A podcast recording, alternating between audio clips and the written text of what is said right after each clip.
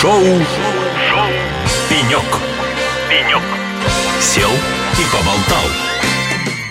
Ну что же, дорогие друзья, это э, шоу «Пенек» на радио «Эхолосей». Э, мы сегодня, как вы помните, вещаем с Ципра уже второй день из нашего аквариума, из нашей прекрасной, яркой, солнечной студии. На Ципре сегодня огромное количество интересных людей, интересных гостей, интересных собеседников. И один из них расположился на нашем пеньке импровизированном, как раз сейчас напротив меня, что радует старый, хороший друг да, вот уже, то есть как бы много лет мы запускали различные проекты совместно. Итак, Роман Шайхуддинов, вице-премьер Республики Татарстан. Роман, день добрый.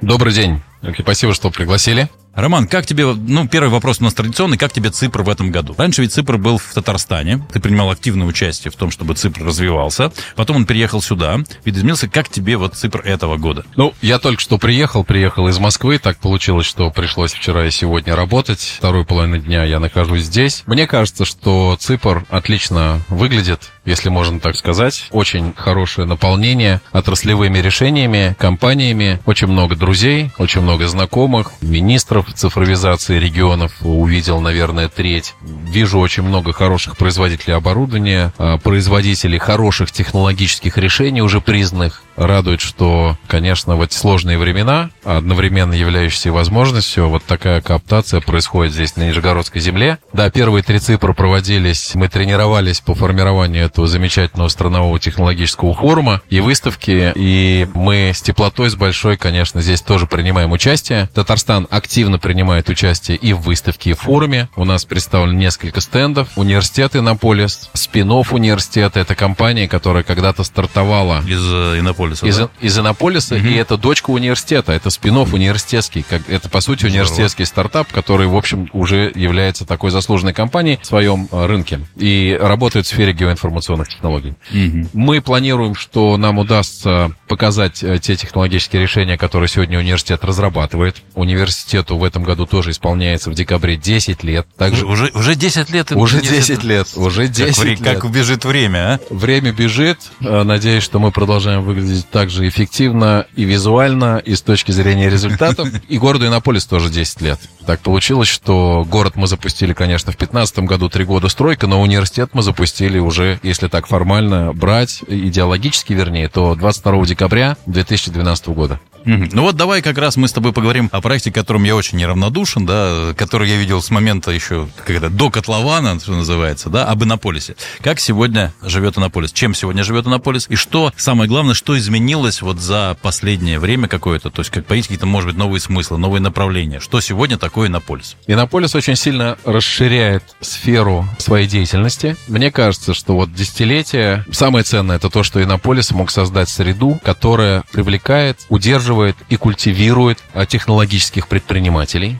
технологических людей и привлекает технологические компании. Это то, что касается индустриальной mm-hmm. части. Вторая часть, которая сегодня, наверное, даже больше, большую ценность имеет для страны, это исследовательский и образовательный центр. Университет сегодня является федеральным оператором по ряду федеральных образовательных проектов в сфере цифровая экономика. Федпроект «Кадры для цифровой экономики». Немного mm-hmm. такие чиновничьи слова, но очень важные с точки зрения того, что делает университет. Более 45 тысяч слушателей прошло с 2019 года через площадку университета Иннополис. 45 тысяч. 45 тысяч. Но и это как раз достойный сейчас... результат. Достойный мягко результат. Говоря. И что радует, э, хороший отклик. Сегодня несколько крупных федеральных проектов реализуется. Наверное, один из крупнейших это опорный образовательный центр, где университет является и оператором. Создано 10 консорциумов по 10 приоритетным отраслям по 240 указу президента. Сельское хозяйство, здравоохранение, машиностроение, добывающая промышленность, обрабатывающая промышленность и так далее. Университет Губкина, предположим, да, это одни из крупнейших, там, или горный университет в Санкт Петербурге. Вот такие лидеры э, объединились на площадке университета для того, чтобы увеличить цифровую компоненту в образовательных программах, которые они преподают бакалаврам и магистрам. Угу.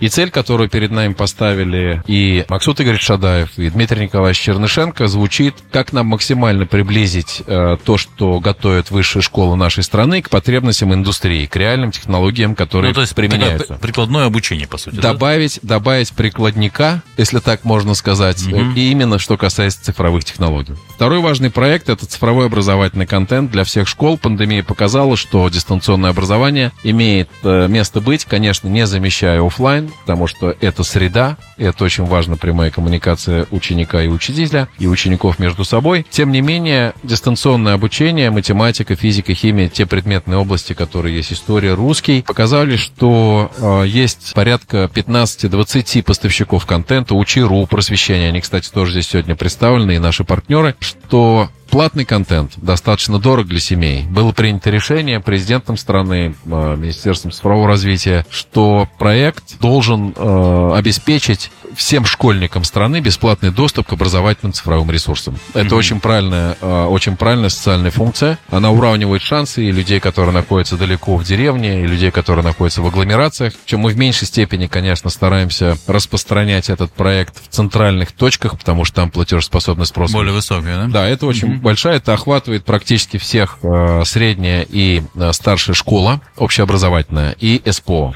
Угу. Третий крупнейший проект – это один из шести центров искусственного интеллекта, который в конце прошлого года был принято решение правительственной комиссии во главе с Дмитрием Николаевичем Чернышенко о создании такого центра. Их создано шесть. Четыре в Москве, один в Санкт-Петербурге на базе ИТМО и один на базе университета Иннополис. А что у нас с искусственным интеллектом? Вот расскажи, пожалуйста, а... куда мы продвинулись вообще? Он уже интеллект или еще пока просто большие данные, с которыми мы умеем работать с точки зрения какого-то их анализа? Есть хорошие заделы, и в основе всего лежит, конечно, способность наших специалистов разрабатывать правильные математические модели, обеспечивающие такую успешную, эффективную конвертацию технологий машин ленинга в самообучающиеся системы. Если говорить, то у университета Иннополис уже несколько лет есть коммерческие составляющие проекты. Кстати, когда начинал университет, наш бюджет был порядка 300-500 миллионов рублей. Сегодня бюджет университета более 5 миллиардов рублей. И это все коммерческие проекты. И проекты, конечно, которые связаны с реализацией государственных задач. Мы стараемся наращивать исследовательскую часть университета. Образовательная часть университета — это 250 человек. Айтишники и исследователи — это 750 человек. То есть сегодня э, университет Иннополис сосредоточен э, на том, чтобы, собственно, их исследования имели прикладное значение, да, то есть не, не очень типичная для я, я так э, скажу, российской действительности а, ситуация. Он не сосредоточен он не делает ничего, что не имеет прикладного аспекта, потому что мы занимаемся только коммерческими проектами, угу. которые нам заказывают предприятия реального сектора. Если они нам это заказывают, мы это делаем. У нас есть технологические партнеры, крупные компании «Газпром», «Газпром нефть», «Аэрофлот», «Дом РФ», даже которые и очень много компаний, много партнеров. И вот по каждой из отраслей, в основном это нефть и газ, большие данные, здравоохранение, а, материалы ведения. А, есть ряд проектов, которые связаны с разработкой мат-моделей, которые будут положены в основу разработки новых материалов. То есть ты хочешь сказать, что в России, в общем, рынок, собственно говоря, вот такой заказной исследовательской деятельности, он уже, ну, не сформирован полностью, но активно формируется, да? То есть он такой... активно формируется, и с учетом происходящих исторических событий, и спецопераций, которые происходят, это тем уровнем санкционного давления, который есть, для страны, для компаний и исследовательских центров открывается окно возможностей. Одновременно это возможность, с другой стороны это ответственность, и в третью очередь это э, огромный труд, который предстоит победить. Это очень серьезные задачи по ряду э, отраслей, где э, нам нужно в двух основных плоскостях развиваться. Это понятно, что импорта независимость обеспечить и импортозамещение. Это два разных трека, которые идут. Он касается касается и софта, прикладного программного обеспечения, особенно специализированного программного обеспечения, что касается объектов критической инфраструктуры, да, с 1 января по 166 указу мы не сможем приобретать импортное ПО. В принципе, это будет запрещено для объектов критической инфраструктуры. Но пользовательское ПО, вот эти вещи, они нужно много-много работать. То, что сегодня мы видим здесь на стендах, считаю, что как минимум треть компаний способны достойную конкуренцию с учетом зрелости тех продуктов. Я помню, когда Ципр начинался, и, вс- многие из этих компаний, которые здесь э, представлены, были представлены и тогда, и мы видим, как продукты хорошо развиваются. Самое главное, что сформировались команды устойчивые, которые